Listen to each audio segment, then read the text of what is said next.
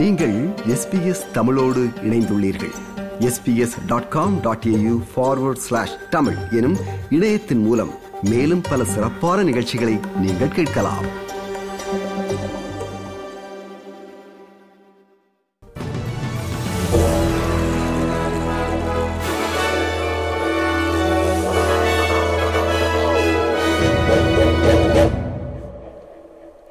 இன்று நவம்பர் மாதம் இருபத்தி ஏழாம் திகதி திங்கட்கிழமை.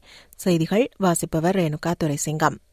உள்துறை அமைச்சகத்தின் செயலர் மைக் பெசில்லோ விதி மீறலில் ஈடுபட்டமை கண்டுபிடிக்கப்பட்டதை அடுத்து அப்பதவியிலிருந்து அவர் நீக்கப்பட்டுள்ளார். முக்கிய பொறுப்புகளில் சிலரை பணிக்கு அமர்த்தவும் சிலரை பணியிலிருந்து நீக்குவதற்கும் தனது செல்வாக்கை பயன்படுத்தியதாக மைக் பெசில்லோ மீது குற்றச்சாட்டுகள் முன்வைக்கப்பட்டதை அடுத்து இதுகுறித்த விசாரணைகளை எதிர்கொள்வதற்காக தனது பணியிலிருந்து அவர் தற்காலிகமாக ஒதுங்கியிருந்த பின்னணியில் சுதந்திரமான விசாரணையை தொடர்ந்து செய்யப்பட்ட பரிந்துரையின் அடிப்படையில் தற்போது அவர் பதவி நீக்கம் செய்யப்பட்டுள்ளதாக பிரதமர் ஆந்தனி அல்பனீசி அலுவலகம் வெளியிட்டுள்ள அறிக்கையில் தெரிவிக்கப்பட்டுள்ளது.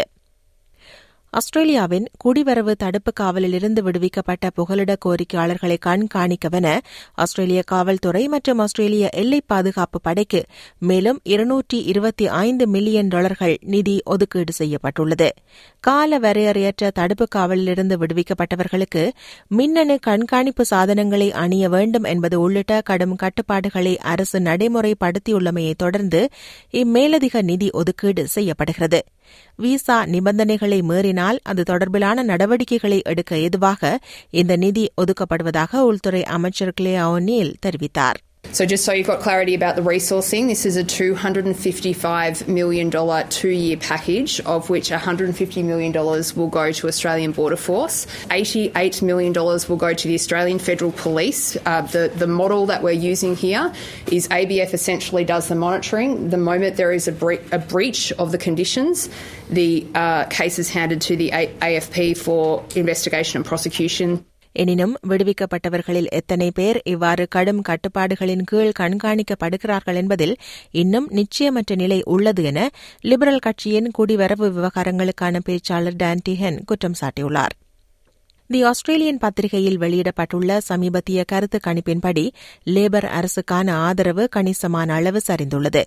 இதன்படி இரு கட்சி விருப்பு அடிப்படையில் லேபர் கட்சிக்கும் எதிர்க்கட்சிக்குமான ஆதரவு தற்போது ஐம்பதுக்கு ஐம்பது என்ற அளவில் உள்ளது. அதே நேரம் லேபர் கட்சியின் முதன்மை வாக்குகள் முப்பத்தி ஒரு சதவீதமாக காணப்படும் அதேவேளையில் எதிர்க்கட்சி முப்பத்தி எட்டு சதவீத முதன்மை வாக்குகளுடன் முன்னிலை பெற்றுள்ளது.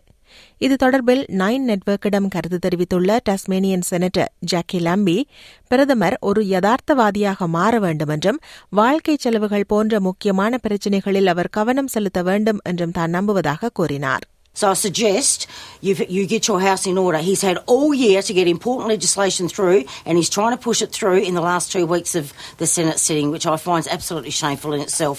மேற்கு ஆஸ்திரேலியாவின் பல பகுதிகளில் பற்றியிருந்த காட்டுத்தீயின் தீவிரம் தற்போது குறைவடைந்துள்ள நிலையில் தீயணைப்பு பணிகளில் ஈடுபட்ட வீரர்களுக்கு பிரிமியர் ராஜர் குக் நன்றி தெரிவித்துள்ளார். புரூஸ் ராக்கின் குவலின் மற்றும் பண்டப்பின் ஆகிய இடங்களுக்கு விடுவிக்கப்பட்ட அவசர எச்சரிக்கைகள் பின்னர் தரமிறக்கப்பட்டன. புரூஸ் ராக் தீ கட்டுப்படுத்தப்பட்டாலும் அது இன்னமும் முழுமையாக கட்டுப்படுத்தப்படவில்லை என்று பிரிமியர் ராஜர் குக் தெரிவித்துள்ளார். லேபர் அரசு செனட்டில் முன்வைக்கும் உள்நாட்டு மொத்த எரிவாயு சந்தையில் போதுமான எரிவாயுவை நியாயமான விலையில் வழங்குவதை உறுதி செய்வதற்கான கேஸ் இண்டஸ்ட்ரி கோடை சவாலுக்கு உட்படுத்த வேண்டாம் என்று எரிசக்தி மற்றும் காலநிலை விவகாரங்களுக்கான அமைச்சர் கிறிஸ்பான் கிரீன்ஸ் கட்சியினரை வலியுறுத்தியுள்ளார். இதை தடுக்கும் நடவடிக்கை எரிவாயு பற்றாக்குறைக்கு பங்களிக்கும் என அவர் குறிப்பிட்டுள்ளார். இஸ்ரேலுக்கும் ஹமாஸுக்கும் இடையிலான நான்கு நாள் போர் நிறுத்தத்தின் மூன்றாவது நாளில் மூன்றாவது தொகுதி பணைய கைதிகள் ஹமாஸினால் விடுவிக்கப்பட்டனர். காசா பகுதியில் தடுத்து வைக்கப்பட்டிருந்த மூன்று தாய்லாந்து நாட்டவர்கள் மற்றும் ரஷ்யர் ஒருவர் உட்பட பதினேழு பணைய கைதிகள் செஞ்சிலுவை சங்கத்திடம் ஒப்படைக்கப்பட்டனர்.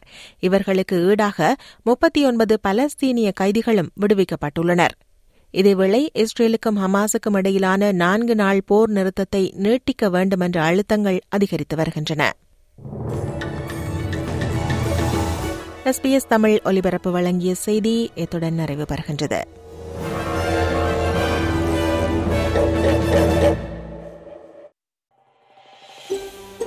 இது போன்ற மேலும் பல நிகழ்ச்சிகளை கேட்க வேண்டுமா? Apple podcast Google podcast Spotify என்று பாட்காஸ்ட் கிடைக்கும் பல வழிகளில் நீங்கள் நிகழ்ச்சிகளை கேட்கலாம்.